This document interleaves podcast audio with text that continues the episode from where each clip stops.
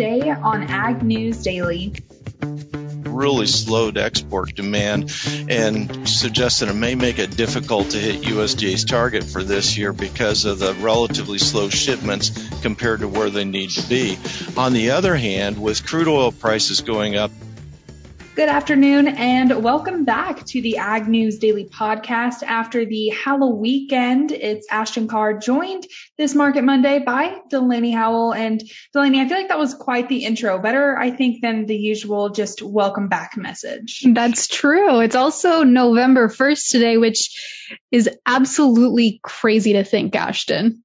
It's super crazy. I mean, we talk about how fast time goes by all the time here on the Ag News Daily podcast, and I just can't fathom that it's already November. Neither can I. But yeah, yesterday was the end of October and also, of course, Halloween. Did you do anything exciting for Halloween? I did not do anything exciting. I went out with my friends on Saturday night, but didn't do any celebrating yesterday.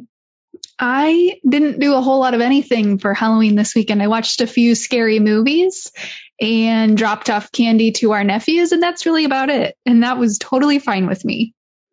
I would have to agree with you there, Delaney. I feel like after the pandemic, it takes a whole lot of effort for me to go out and be social and actually do things, and it just drains me. So I haven't been doing a ton of that lately.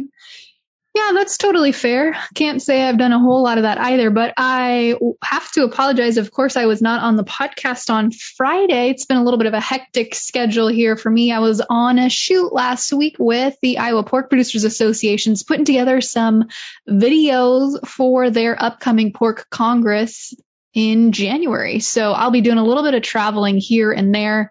Going to visit a good friend of the podcast, Tommy Grisafi, in North Dakota later this week. So yeah. I'm certainly getting back out there. Ashton, the worst part I've got to say about traveling is not that I have to wear a mask. It's that I have to put on makeup and do my hair. Oh, yeah, I'm right there with you. I'm glad that when we record the podcast, we don't have to look at each other, because right now I am so cold that I am bundled up in a little blanket. So I am sure that my hair, my makeup, nothing looks good right now because I'm just trying to keep warm. I completely understand. That is the season where it's starting to get a little cooled off here. It's going to be interesting to see what we get today as far as crop progress report goes, but we're recording the podcast ahead of that, so we'll have to share that on the podcast tomorrow. But Ashton, what other news do we have to share for today? Well, we finally have an update coming from John Deere. Of course, they've been in that strike. Their employees have been in that strike for some time now, and we've seen a little bit of movement here as Deere & Company and its union employees say that they've reached a tentative labor agreement that would potentially bring an end to the near 3-week strike. The UAW says the deal will enhance economic gains and provide the highest quality health care benefits. But they also say that they will not release details of the agreement that were talked about on Saturday, and will continue to strike until it is reviewed and signed by employees. So nothing is set in stone just yet. As of Monday morning, this article was published a little bit earlier in the day, but you know, maybe by the end of today, hopefully this week, the strike will come to an end as they reach an agreement. Yeah, you're right. It's been pretty hush-hush as far as what details have been released. I did see that it is going to be a tentative 6-year agreement, so that would hopefully prevent them from striking for at least the next 6 years. However, you've got to keep in mind, Ashton, this is actually the second agreement, because the first agreement that they had a couple weeks ago was rejected by 90% of the union workers. So this labor agreement does impact just over 10,000 employees. And if those folks vote no on this newest deal, that could mean we go back to the drawing board here. And we've also seen some protests / strikes from Brazilian truckers against a rise in fuel prices, as they have not partially or totally blocked federal roads or any strategic logistic hubs. So it's not a huge issue right now, but they are protesting down there as well. So it seems like there are issues just all across the board. There certainly are, Ashton, but here's an interesting piece of news for today. Saw this come out. A private survey that was put together by a couple of different folks looking at rural and urban population trends, because as we know, COVID really has changed the way that a lot of folks think about where they want to live and work. And so this was put together by a few different folks here, one of which was Paulson.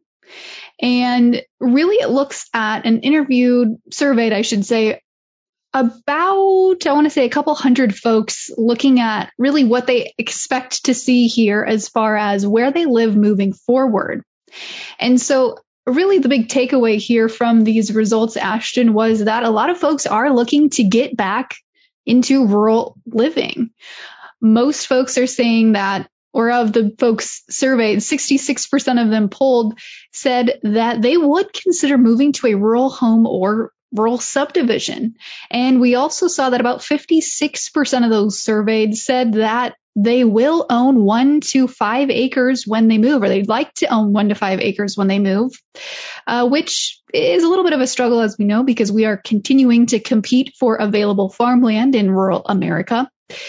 Of the respondents that did respond, they also found that there were approximately 3 attitudes that Americans have regarding location, which I thought was interesting. About 26% of them see themselves as ruralists, meaning that they intend to live a quote-unquote rural lifestyle. 41% of them said that they see themselves as urbanists, who are people that live in the city but would like to move into the country.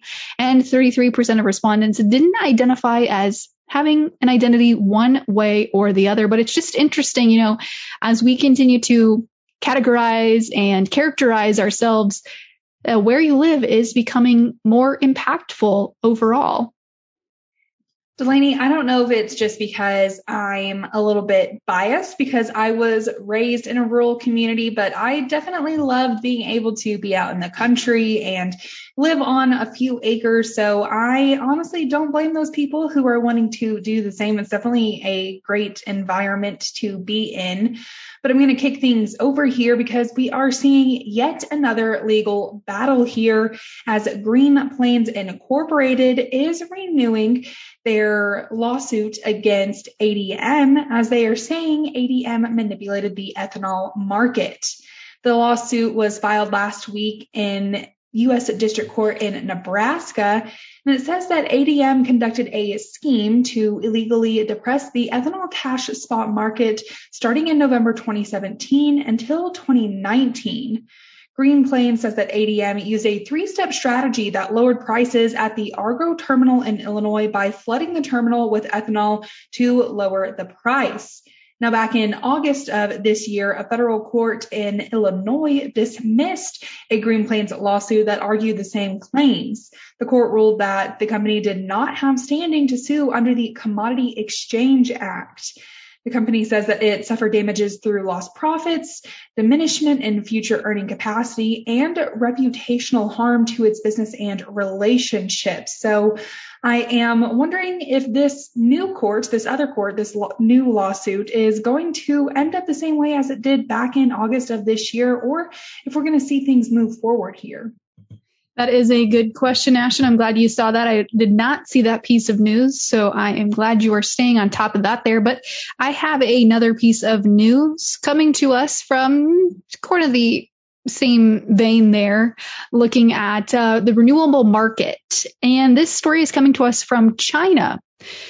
According to Reuters today, China said that they are going to make protein for livestock from carbon monoxide, of all things. Chinese researchers have announced that they've found a way to produce an animal feed protein from which carbon monoxide is used to support the protein. Now, they don't go into a whole lot of detail here, but they said a portion of their soybean usage could be someday replaced by this synthetically made protein. And they've said that the Feed Research Institute of the Chinese Academy of Agricultural Sciences, alongside the Beijing Shulang Biological Technology, those are both mouthfuls there, have found a way to speed up a gas fermentation process to create a single cell protein that could be fed to animals. sounds like their teams there have begun doing this process in a northern province in Hebei. And so far, they have said that they will be taking steelmaking tail gas and about turning that into about 5,000 tons of protein a year. So it's not going to be a huge supplier of protein in these initial phases. But as I mentioned there, their goal is to take up a portion of their soybean protein and eventually turn it into this carbon monoxide based protein. It's a little bit over my head as far as science goes, Ashton, but still pretty cool.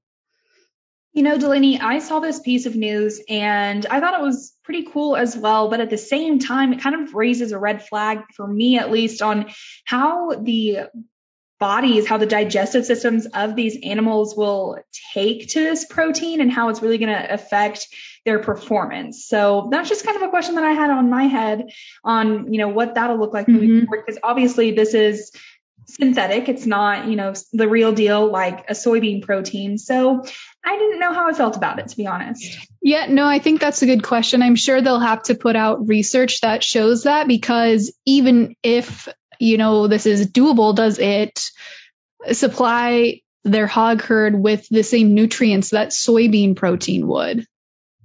Yeah, it sounds like we're on the same page here, Delaney. Same mind.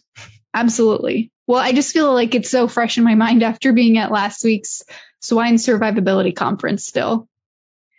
Well, Delaney, I don't have anything else to chat about today other than the markets. What about you? I don't either, Ashton. Let's go ahead and take a look at where markets left us for today. And of course, as we enter into November, that also becomes delivery notice here for those folks who have some grain contracted for November. Let's kick things off here in the corn markets, as the December corn contract today shot up 10 3/4 cents to close at 5.79. The March up 10 3/4 cents as well to close at 5.87. Now, as I mentioned there, of course, November soybeans go into delivery notice today. The volume there will start to shrink as we tread through the month. So let's go ahead here and turn it over to the January contract. Down a penny today to close at 12.48 1/2. November 22 futures down 3/4 of a cent to close at 12.39 3/4. Chicago wheat higher today as the December contract added 24 1/2 cents to close at 7.97 1/4. The March contract breaking above $8 to close at 8.08 3/4. Hopping over to take a look at the livestock markets, we had a little bit of an ugly day today in the cattle complex. December live cattle shedding 42 1/2 cents today to close at 128.85. The February down 32 1/2 cents, closing the day out at 133.90. In feeder cattle today, another ugly sell-off as the January contract down $3.40 to close at 152.72 1/2. The March down $3.17 1/2 to close at 154.22 1/2. Lean hogs today, however, had some positivity as the December contract added 7 1/2 cents, closing at 76.15. The February up 12 1/2 cents, closing the day out at 78.80. And wrapping things up here with the Class 3 dairy milk futures. November today up 18 cents, closing at 18.68. The December up 18 as well to close at 18.64. Ashton, without further ado, let's kick it over to our conversation with Arlen Suderman for today's hashtag Market Monday conversation.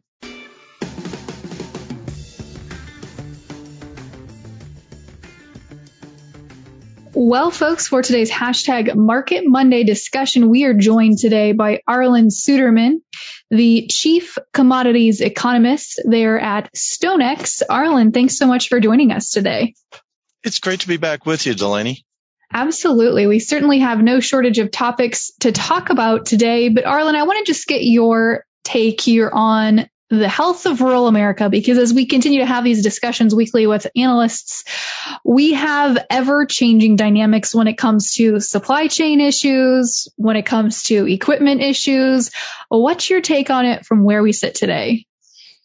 Overall, I think the health of the farm economy is relatively good. Now, keep in mind that my experience spans more than 4 decades, and I remember the very dark days of the 1980s when we had high double-digit interest rates and land that was underwater, so to speak. In other words, farmers owed more on it than what it was currently worth. The value was dropping, and it was very dark days in agriculture. So from that standpoint, agriculture is doing pretty well today. We've had some periods of higher prices that have certainly helped us get healthy financially. Now we're facing some challenges with high input costs. So the challenges are certainly increasing. We've been able to build up some equity going into this, but how we see things play out with input costs and input availability over the next 6 to 9 months will say a lot about where we go from here. Yeah, I think it's going to be interesting to see the acreage battle as we continue to watch how that story unfolds, especially on the fertilizer front. But Arlen, it seems like one of the key facets that continues to support the markets has been demand. And I know that's something you follow very closely when it comes to USDA inspections and shipments and sales. Where are we at as far as actual bushels of soybeans and corn inspected versus those that have been sold versus those that have actually left the U.S. shores? Well, we have about 11.5 million metric tons of soybeans and corn both that are on the books to China that have not yet been delivered. And China has started to step up its purchases of soybeans a little bit more of late, but has quite a bit more business to do, we hope, and is going to need to in order for us to hit USDA's target. On the corn side, we really don't expect them to buy much more corn now for a little while until we get into the first or second quarter of next year. A lot of it's going to depend on how China sees the longer term outlook. The sense from my contacts in China was that they said, well, China will come back in and start buying when prices fall below $5. And I said, well, that's not likely to happen anytime soon with the high input costs. So they asked a lot of questions about the input costs, what's happening, how that's impacting planning decisions. This was a conversation from 10 days to 2 weeks ago. And so they were very interested in that aspect. If they, in fact, see the risk for a global short corn crop in 2022, then they might step up the purchases earlier. But right now, they're just kind of putting away the local harvest, which is pretty good, has some quality issues, and particularly the far northern parts of the belt. But overall, it's a pretty good crop. And then I think they'll start reassessing as we get into 2022 what they need in the way of corn. And Arlen, the other component that's really heavily playing into that demand picture has been where the U.S. dollar has been sitting. We've seen a lot of strength there lately, which, of course, does not really encourage exports. Walk us through your outlook there. Yeah, the dollar has largely been strong because foreign investors have been needing to buy the dollar in order to participate in our securities markets, because while our Treasury yields have been relatively low from a historical standpoint, they're still quite a bit higher than what they are, for say, example, in Europe or Japan, where they've been seeing negative rates. Now, we anticipate going forward that we will see Europe start to raise its rates, giving a higher yield on the securities that they offer. That may start to slow the demand for U.S. dollars and allow the dollar to fall lower. But the real challenge is what happens to U.S. yields. Is the Fed going to continue its program of easy money to try to hold those yields down, or we'll find out later this week on Wednesday, are they going to start tapering? How aggressive will they taper? That have a big impact on how fast our yields rise. One of the factors at play there is right now the yields on treasuries are at a net negative when measured against inflation. In other words, people buying U.S. treasuries would get less money for them than what the inflation rate is. And so if the Fed does slow its buying of assets, and right now, since the pandemic started, they have purchased nearly 60% of our government debt, then we need to find other buyers for it, particularly if Congress passes another big spending package. In order to do that, they'd have to raise rates to attract those other buyers. So there's a lot of things at play here that could create a lot of volatility in the U.S. dollar in the months ahead that could impact commodity prices. Absolutely. So let's dive right back in here to talking commodity prices, Arlen, because it seems safe to say we've probably put in a harvest low for the time being. But as far as current November crop soybeans are concerned, we enter November 1st now. What do you anticipate here as the volume in the November month starts to dissipate? Well, right now the soybeans are driven by two factors that are two opposing factors. And one is a decline in demand out of China with the poor feeding margins that has really slowed export demand and suggests that it may make it difficult to hit USDA's target for this year because of the relatively slow shipments compared to where they need to be. On the other hand, with crude oil prices going up, there's been a big focus on the new renewable fuels that are made out of edible oils. And so we've seen palm oil go to record high prices, canola oil playing with record high prices, soy oil close behind, not at record high prices yet, but really pushing higher. And that has helped support soybeans. And then you add on to that the fact that corn acres are expected to be down next year, not only in the United States, but globally. And that means soybean acres higher. So trade's really trying to get a sense now of the value of soybeans because of these opposing forces. Corn is generally going up faster than soybeans because of this. We're seeing the soybean corn price ratio narrow closer to 2 to 1, which would help try to protect corn acres amid high fertilizer prices. But the soy oil value, which keeps rising and trending higher, is preventing the soybean market from just utterly collapsing. Arlen, I want to talk about weather here, and I want to talk about weather in particular to South America, because we're seeing some rain in some key parts of Brazil and Argentina in the first week of November here. So what does that really mean from a market standpoint? Well, Brazil rains have been relatively good. Yes, there are pockets that have missed out on the rains, but overall, the soybean belt has had one of its better spring seasons for them in the southern hemisphere for planting and establishing the soybean crop that we've had over the last 40 years. So right now we're on target to have a good soybean crop in Brazil if this pattern holds. It's very early in the growing season right now. Think of it as being like the month of May or early June here in the United States. Argentina is a different story with La Nina continuing to strengthen. It's leaned on the dry side, similar to what we saw a year ago. The big difference is we're still seeing periodically every few weeks, we get some rain showers come through that are just in time to kind of keep the crop going. So the question is, will that continue or not? That'll really have a big determination on whether Argentina and maybe southern Brazil and Paraguay have a short crop or not, versus Brazil overall, which is expected to have a good crop. Obviously, a short crop would mean higher soybean values. A big crop would mean lower values. And then, Arlen, here, I want to kick things back over here talking about cotton, because at least in December cotton in particular, we saw some 3-digit numbers, and we actually reached that contract high. I believe it was last night and broke that October 8th record. So what's going on in cotton? Why are we seeing this trend of sorts? Well, first of all, cotton is benefiting from this broad-based buying of the commodity sectors on inflation expectations is kind of a hedge against inflation. Added to that, it does have a fundamental story as well.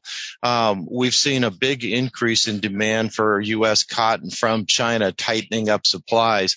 So that has been good on the demand side. And from a supply situation, the market is also trying to make sure that cotton does its job in competing with the other crops to make sure it has enough acreage for next year in 2022. So that combination, but really everything has been amplified by the amount of money coming into the commodity markets as an inflation play.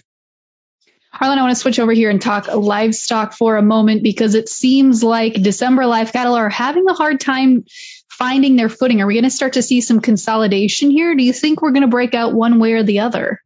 Yeah, it was really disappointing to see what we saw at the end of last week and the start of this week. We tried to start higher on Monday, but still felt that pressure by the end of the day.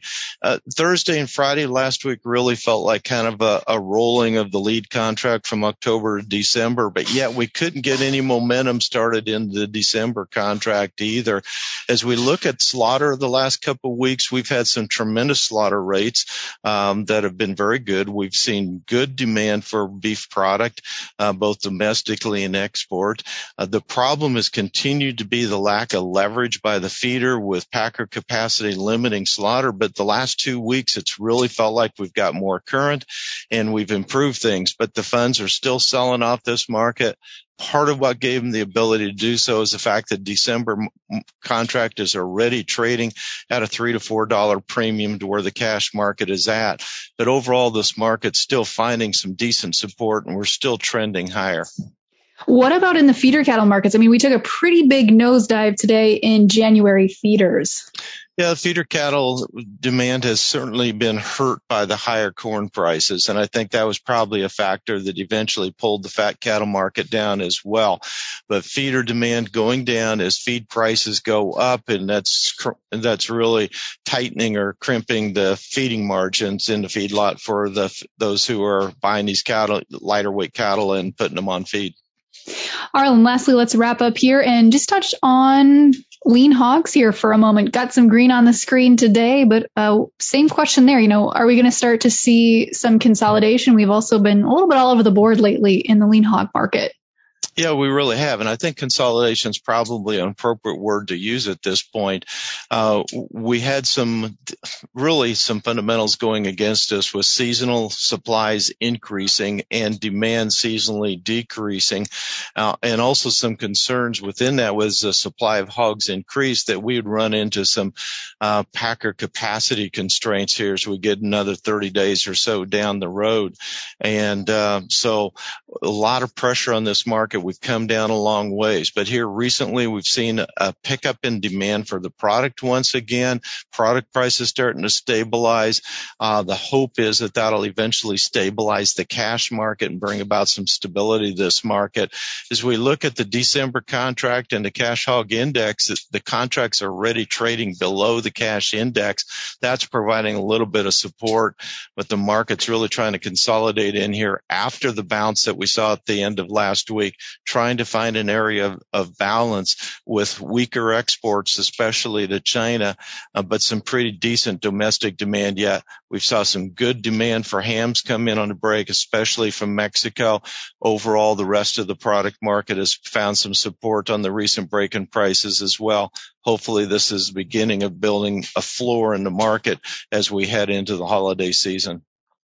Fantastic. Arlen, before we let you go, if folks want to keep in touch with you, follow along with you on social media, how can they follow you? Oh, then go to stonex.com on our website or over on social media and Twitter. My handle is Arlen, ARLANFF101. Fantastic. Arlen, well, we certainly appreciate your time today chatting markets. Thank you, Delaney.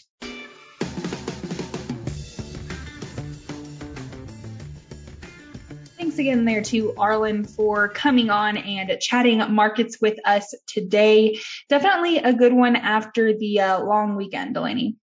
It certainly is great to get back in the swing of things here, chatting markets on this Market Monday episode. Of course, we'll be back tomorrow with a fantastic Tech Tuesday interview. So folks, do stay tuned. But if you've been missing us, you can follow along with us on social media. Find us at Ag News Daily on Facebook, Twitter, and Instagram. With that, Ashton, should we let the people go? Let's let them go.